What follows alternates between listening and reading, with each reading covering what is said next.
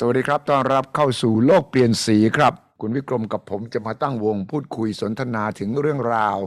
ที่คนไทยควรสนใจไม่ว่าจะเป็นเรื่องในประเทศหรือต่างประเทศ หลายเรื่องหลายราวครับที่กำลังร้อนอยู่ในระดับโลกระดับภูมิภาค และสำหรับประเทศไทย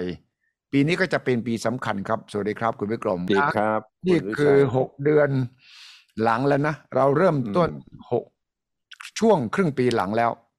และเรายังรอรัฐบาลใหม่ว่าเมื่อไรจะตั้งสำเร็จเสร็จสับเพราะว่าเราต้องเตรียมที่จะลุยทางด้านกระตุ้นเศรษฐกิจในทุกรูปแบบ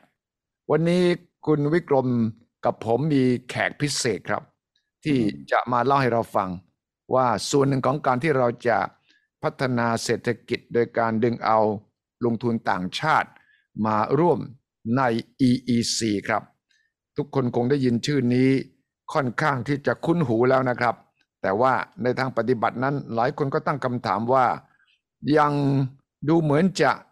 เคลื่อนทับช้าหน่อย ดูเหมือนว่ายังจะต้องทำอะไรเยอะเลยครับฉะนั้นวันนี้เราได้คนที่มาเป็นเลขาธิการของ EEC ท่านใหม่คุณจุลาสุขมานพครับ มาแทนคุณคณิตแสงสุพรรณที่ครบวาระการดำรงตำแหน่ง ซึ่ง คุณจุลา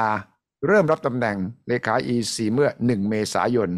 น่าสนใจมาก น่าตื่นเต้นมากครับ สวัสดีครับ คุณจุลาครับ สวัสดีครัสบวัสดีครับ คุณจุฬาสวัสดีครับครับสวัสดีครับครับครับ คุณวิกรมรู้จักคุณจุลาอย่างดี แนะนำหน่อยว่าคุณจุลามีที่มาที่ไปอย่างไรที่จะมานั่ง EEC วันนี้เราจะได้ฟังละนโยบายทิศทางของ EEC จะเป็นอย่างไรบ้าง คุณจุฬาเนี่ยถ้าพูดกันแล้วก็เป็นคนที่ มีความพร้อมในทุกด้านเนาะอืมจะเอาทางด้านคมนาคมทางอากาศนะอืมเอ่อทางอะไรที่เกี่ยวข้องกับการพัฒนาเนี่ย ครับผมว่าอันเนี้ยเอ่อถือว่ามีความพร้อมอืมแล้วที่สำคัญคุณจุฬาก็นะมีผลงานสารพัดอย่าง ผมครับเองเนี่ย ฟังคุณจุฬาคุยมาเนี่ยผมว่า เออ คุณจุฬานี่น่าจะไปทำอะไรที่ใหญ่กว่า EEC เข้าไปอีกเลย นั่นน่ะ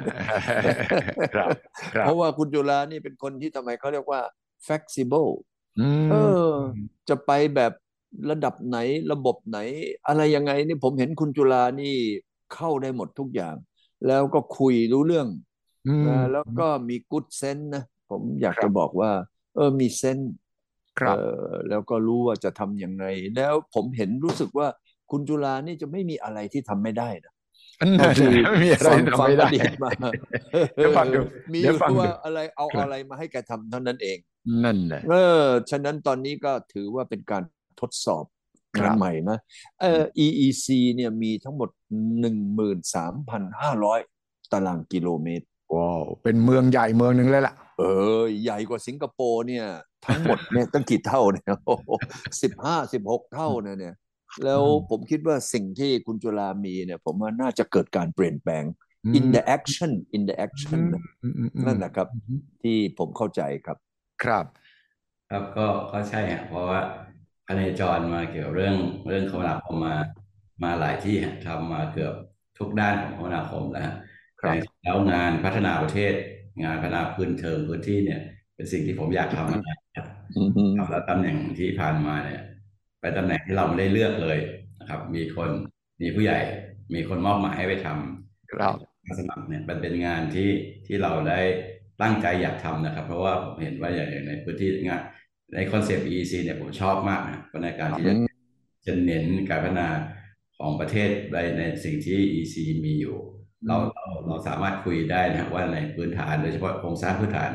ที่ EEC มีในปัจจุบันนะมันดีที่สุดในประเทศละครับ ยังไงที่จะดึงให้มันมันดีขึ้นสามารถจะใช้ฐานตรงนี้กระจายไปทั่วประเทศ ก็เลยก็เลยอยากมาทำก็เลยเลยเลยเลยมาสมัครที่ที่ EC นะครับแล้วก็พอได้ก็ลาออกจากราชการมามาทำนะครับก็ก็คิดว่าอยากจะทำงานที่เกี่ยวกับรัฐนะอันอันสุดท้ายละแล้วก็พอต่อไปอายุเราอาจจะเยอะขึ้น อาจจะต้องเกษียณไปอะไรอย่างเงี้ยแต่แต่จริงๆแล้ว EC เขาเกษียณหกสิบห้ายังพอมีเวลาทำงานอยู่อ่าแต่แต่แล้วในในในงานของของ EC เนี่ยเราไปดูในกฎหมายดูอะไรต่างๆผมคิดว่ามันมีอะไรท้าทายน่าทำมากทีนี้เขาบอกว่าเราทำอะไรทำอะไรเสร็จหมด ไม่รู้จะมาเสร็จอยู่ที่นี่เปล่านะครับเสร็จกับสำเร็จกับเสร็จอาจจะมาอาจจะเสร็จ finish อันหนึ่ง finish ก็ได้แต่ว่าไม่ complete ก็ได้ครับสำเร็จกับเออเสร็จนี่นะครับผมเชื่อว่าคุณจุฬาจะทำให้เสร็จ แล้วก็สำเร็จด้วย อ่าอืมครับ แต่ว่าคุณวิกรมเนี่ยในฐานะเป็นเอกชนที่ติดตามทั้ง EC มาและอมตะซิตี้เนี่ยก็อยู่ในเขตตรงนั้นแหละนะครับเอ่อคุณวิกรมพอจะบอกได้ไหมว่าอะไรที่คือความท้าทายสำคัญที่สุดสำหรับคุณจุฬาที่มารับงานใหม่มันไม่เคยมีที่ไหนในประเทศไทยนะอืมที่จะมีขนาด แล้วก็มีเอ่อโอกาสในอนาคตอืมและมีความพร้อมเท่าอืมกับ EEC อืมอย่างก็เมื่อกี้ที่เราพูดเนี่ยหนึ่งหมื่นสามพันห้าร้อยตารางกิโลเมตรนี่ใหญ่มากเลยนะครับ เออ แล้วที่สำคัญตรงนี้เนี่ย มันเป็นเหมือนฮับอืมที่ไม่มีไอ้เรื่องของแผ่นดินไหว ครับนะฮะแล้วก็ไม่มีปัญหาเรื่องของไต้ฝุ่นอืมหรือแม้กระทั่งน้ำท่วมเหมือนปีห้าสี่ะครับนะฮะจะไม่มีเพราะว่ามันติดทะเลอืม และที่นี่จะเป็นที่เดียวที่จะมีทั้งพลังงานอืมนะฮะมีทั้งขนส่งท่าเรือน้ำลึกหรือเอ่อสนามบินนะฮะครับแล้วก็มีทั้งความพร้อมในอืมเรื่องของการที่จะพัฒนาเอ่ออุตสาหกรรมและเศรษฐกิจอืมผมผมคิดว่าถ้า EEC ทำดี ๆ เนี่ยครับเอ่อกว่าห้าหกสิบเปอร์เซ็นของ GDP เนี่ยอืมันจะอยู่ที่นี่หมดเลย ครับนะฮะ ถ้าครับเกิดทำดีๆนะทำดีๆ ก็หมายความว่าอย่างกับเช่น เอาอย่างกับสิงคโปร์มาตั้งเนี่ยอืมนะหรือหรือเอาอย่างฮ่องกงมาเป็นแบบอย่างเงี้ยโอ้โห อันนี้มันใหญ่กว่าที่นั่นตั้งเยอะ แล้วแล้วมันยิ่งใหญ่ในแง่ที่ว่าโลเคชันแล้วที่ผมสำคัญผมก็ยังคิดอยู่ในอะอะอะในอนาคตนะอืมคุณสุวิชัยและคุณจุฬาว่าครับกรุงเทพเนี่ย มันอยู่ไปอยู่ไปยิ่งแย่ ต้นทุนน่ะในเรื่องการบริหารเนี่ยมันจะยิ่งสูงขึ้นทุกวันทุกวันอืม EEC เนี่ยเป็นคำตอบ ครับใช่ไหมฮะ วันนี้รถไฟความเร็วสูงอะไรต่ออะไรไฮเวย์ผมว่าอืมตรงนั้นนะครับ ก็คือสิ่งที่ท้าทายอืมสำหรับ EEC สำหรับประเทศไทยครับ ครับครับคุณจุฬามองว่าอะไรคือความท้าทายที่จะทำให้เอ่อคุณจุฬาสามารถที่จะเกษียณชีวิตนี้โดยบอกว่า เนี่ยผมสร้างอะไรที่ผมภูมิใจที่สุดในชีวิตได้คือคือตอนเนี้ยอย่างที่คุณวิกรมบอกครับ เรามีเรามีวัตถุดิบอยู่ละอืมโดยเฉพาะอย่างยิ่งในเรื่องพื้นดินที่ดินนะครับ เราจะมีมีพื้นที่จะสามารถจะเอาไปพัฒนาได้อืมนะครับแล้วก็ในโจทย์ของ EC มีการกำหนดว่าในพื้นที่สามจังหวัด เราก็มีอุตสาหกรรมเป้าหมายตามกฎหมายเราทำ12 ตัว ก็มีโฟกัสอีกว่าใน EC เน้น 12 ตัวนี้นะ นะครับอืมแต่ใน 12 ตัวเนี่ยมันมี supply chain ของอีก 12 ตัวนี้เยอะนะอืมที่จะมาทำที่จะเป็นเอ่อเป็นต้นทางและปลายทางของอุตสาหกรรม 12 ตัวนี้งั้นในเรามีที่ดินเรามีคนที่ดูแลที่ดินอย่างนิคมอุตสาหกรรม ซึ่งซึ่งซึ่งก็พร้อมอะเพราะในนิคมอุตสาหกรรมเราก็มีinfrastructure ทั้งในส่วนอืมที่เกี่ยวข้องกับเรื่องน้ำไฟการดูแลอืมที่กระทบประชาชนน้อยเนี่ยก็อยู่ในตรงนั้นละงั้นปัจจัยการลงทุนอย่างเช่นเรื่อง land เรื่องที่ดินเนี่ยเรามีละ นะครับเรามี logistic infrastructure ที่ดีมากนะครับก็คืออย่างเช่นเอ่อประตูที่ไปต่างประเทศทั้งน้ำและอากาศมีอยู่มีรถไฟใช้เชื่อมโยงในพื้นที่ได้นะครับงั้นใน logistic infrastructure ในในอะไรที่เกี่ยวกับท่าเรือ เรามีแหลมฉบังมาอยู่ 30 กว่าปีละอืมครับตรงเนี้ยมันก็เหลือปัจจัยการลงทุนอีกอย่างก็คือตัว labor force ฮะซึ่งตอนเนี้ยครับทางทางที่ที่เนื่องจากว่า 12 อุตสาหกรรมเป้าหมายไม่ได้อุตสาหกรรมที่เกี่ยวข้องกับไฮเทคหน่อยอืม นะครับตรงนี้เองเนี่ยเราก็เลยจำเป็นต้องเตรียมคนนะครับ เตรียมคนที่จะมาช่วยช่วยในลักษณะที่จะดึงให้ว่า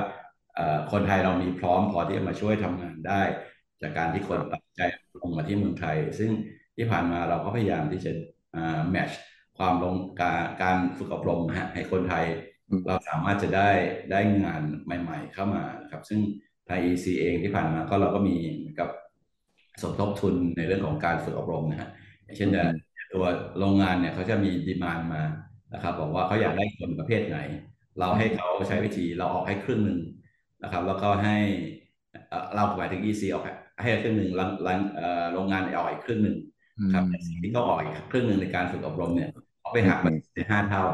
ครับอันนี้ก็จะทำให้เราสามารถทำที่เรียกว่า demand driven นะฮะก็คือจะมีการอืมให้คนตามความต้องการของโรงงานจริง ๆ แต่เรามีข้อแม้ว่า หลังจากฝึกอบรมเนี่ยต้องไปจ้างงานอย่างน้อยหกเดือนนะครับในลักษณะครับอันนั้นก็จะทำให้ให้ในส่วนของแรงงานเนี่ยเราก็มีมีสามารถแมทช์ตามความต้องการของการลงทุนได้อืมแต่จริงๆแล้วที่ผ่านมาเนี่ยครับอ่าผมได้ได้มีโอกาสตั้งแต่มาทำงานก็มีโอกาสไปไปไปเหมือนกับไปรถโชว์ฮะไปดูความต้องการในการลงทุนทั้งในครับทางญี่ปุ่นในกลุ่มญี่ปุ่นทีหนึ่งนะครับ ไปทางยุโรปสองสองครั้งนะครับแล้วเดี๋ยวเดี๋ยว สัปดาห์หน้าน่าจะไปที่จีนอีกอีกรอบหนึ่งเนี่ยเพราะผมว่าในในเทรนด์ของการลงทุนประเทศไทยยังมีมีความดึงดูดในการลงทุนได้อยู่นะครับก็อย่างอย่างที่เราเข้าใจฮะเรื่องโลเคชันเราดี แล้วเรามีพวกเอ่อความตกลงอย่างลักษณะคล้ายๆ FDA อะครับครับในใช้ทำเอ่อการผลิตที่ประเทศไทยเนี่ยยังใช้สิทธิ์ตาม FDA อะไรต่างๆของไทยในการส่งไปขายในที่อื่นได้ อันนี้ก็เป็นปัจจัยอันสำคัญอันหนึ่งนะฮะที่ช่วย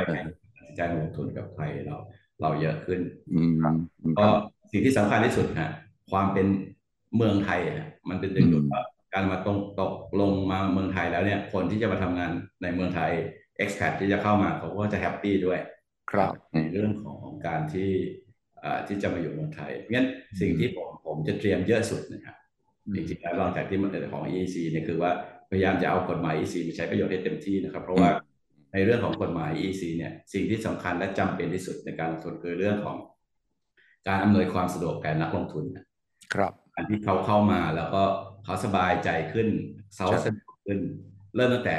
วีซ่าในการเข้ามาทำงานเรื่อง work permit เรื่องการอยู่การหาที่ดินอะไรพวกนี้ฮะอันเนี้ยจะเป็นประเด็นซึ่งผมพยายามจะใช้เวลาในในช่วงปีเนี้ยเคลียร์ให้ให้พร้อมสำหรับรับนักลงทุนเข้ามาเหมือนกับว่าถือกระเป๋าเข้ามาได้ง่ายขึ้นนะครับ ครับครับ ตอนที่คุณจุฬาสมัครก็ต้องมีการแข่งแสดงวิสัยทัศน์ครับคุณจุฬานำเสนออย่างไรว่า จะมาทำอะไรที่จะทำให้เอ่อคุณจุฬาสามารถเข้ามานั่งตำแหน่งนี้ได้ เสนอคณะกรรมการหรือคณะผู้ที่สอบผู้ที่สอบเราเนี่ยนะครับ ครับ ก็ก็คือคือใช่ครับ มันต้องมีการแสดงวิสัยทัศน์ใช่ตอนแร กผมก็ในวิสัยทัศน์ก็คือผมอยากจะให้ EC เนี่ยมันเป็นเป็นเหมือนกับ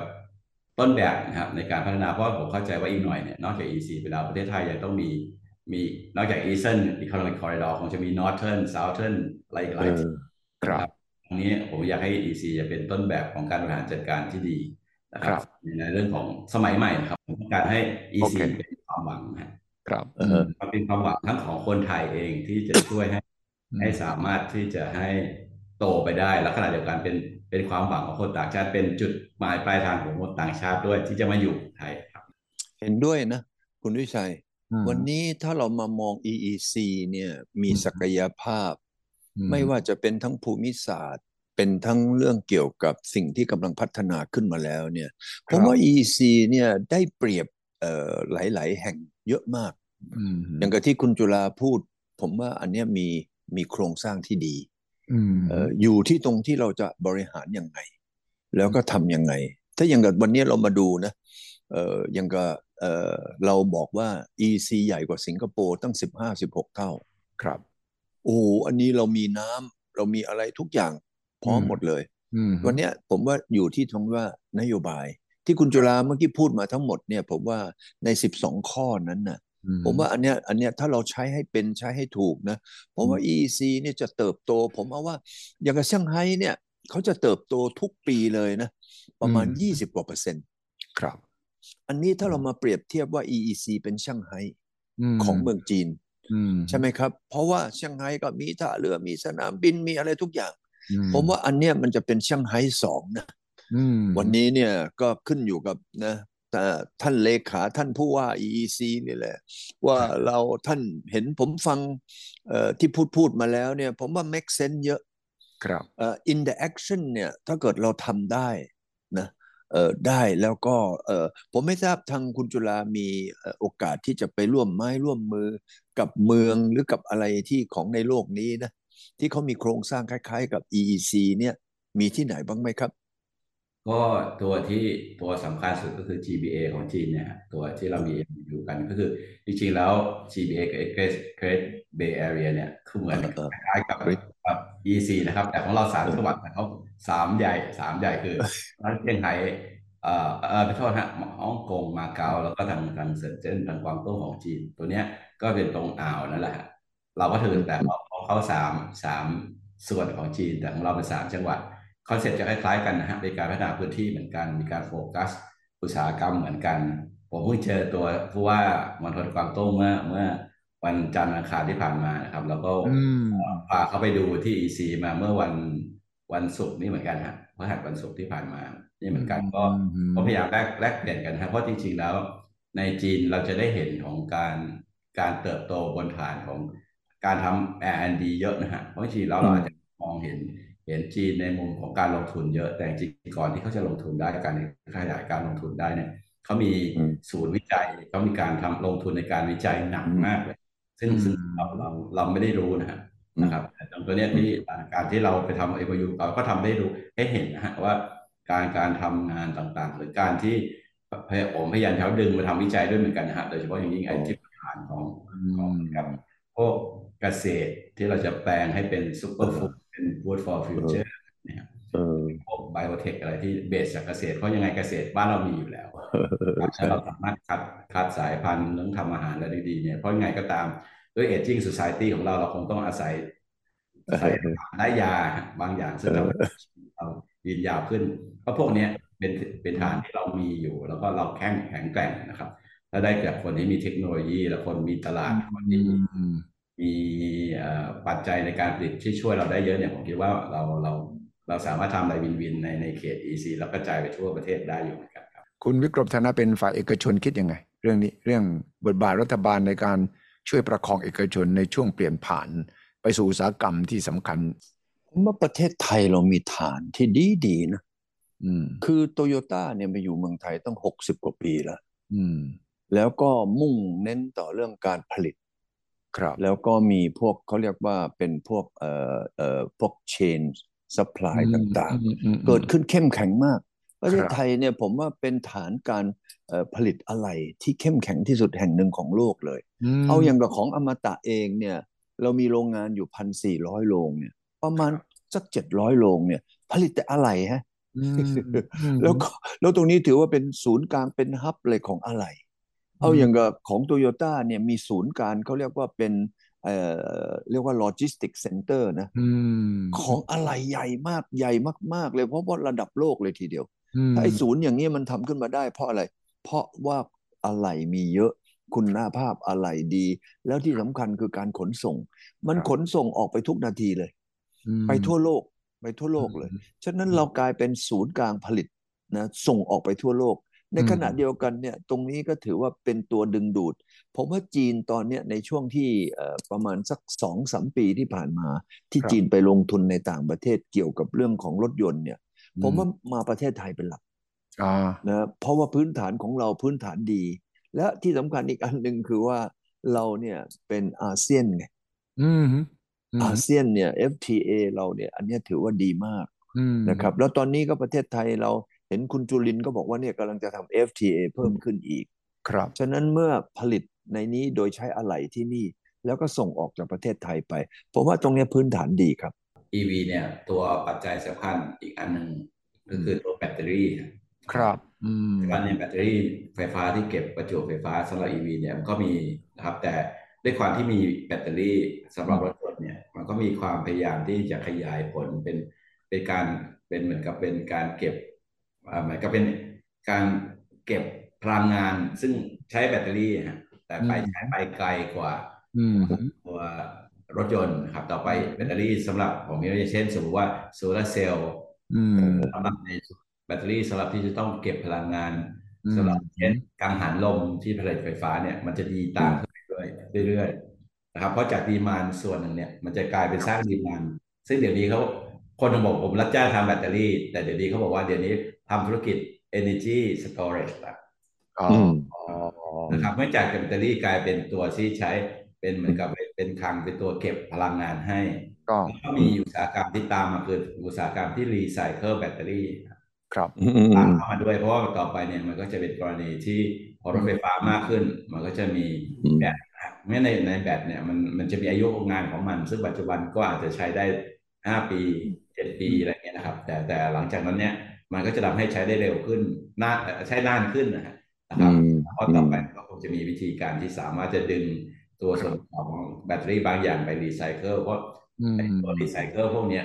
กำลังมีเข้ามาในในบ้านเราอยู่พอสมควรนะครับอืมตามเข้ามาด้วย อันนี้ผมบอกมองว่านี่คือส่วนหนึ่งของของ supply chain ของอุตสาหกรรมฮะที่ตามเข้ามาด้วยทำให้ในที่สุดแล้วอะมันก็ถ้ามันมีเข้ามาจริงมันก็ช่วย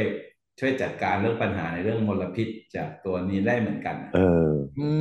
ม นี่ก็น่าสนใจมาก เพราะว่ามันคือ S curve อันใหม่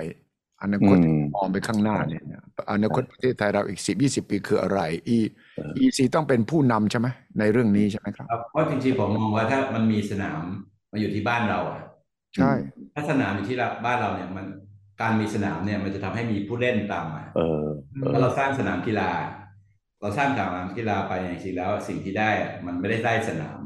ครับได้มีได้คนเล่นกีฬาให้คนที่เก่งๆ คนที่พวกบรรดาทาเลนต์ต่าง ๆ เนี่ย ใช้บ้านเราเป็นฐานมาสุมหัวกันอยู่บ้านเราเนี่ยช่วยกันทำนู่นทำนี้เพราะในที่สุดแล้วมันจะดีกับประเทศเราด้วยเอง เพราะเราจะมีคนที่เก่งๆ มาช่วยเทคโนโลยีต่างๆ มาช่วย เรามีคนที่จะช่วยสร้างมูลค่ากับสินค้าอะไรของเรา แล้วก็มีฐานความเป็นเกษตรอะไรต่างๆ เพราะผมจะไม่ทิ้งเกษตรเลยนะเออเอาละเกษตรต้องอยู่ใช่ไหมว่าเพราะฐานเนี้ยมันมันเป็นการสะสมอืมองค์ความรู้ครับอืมอืที่มถ่ายทอดกันมานาน แต่เราสามารถใช้เทคโนโลยีช่วย select พันธุ์เกษตรที่เหมาะสำหรับอืม EEC เหมาะสำหรับภาคเหนือ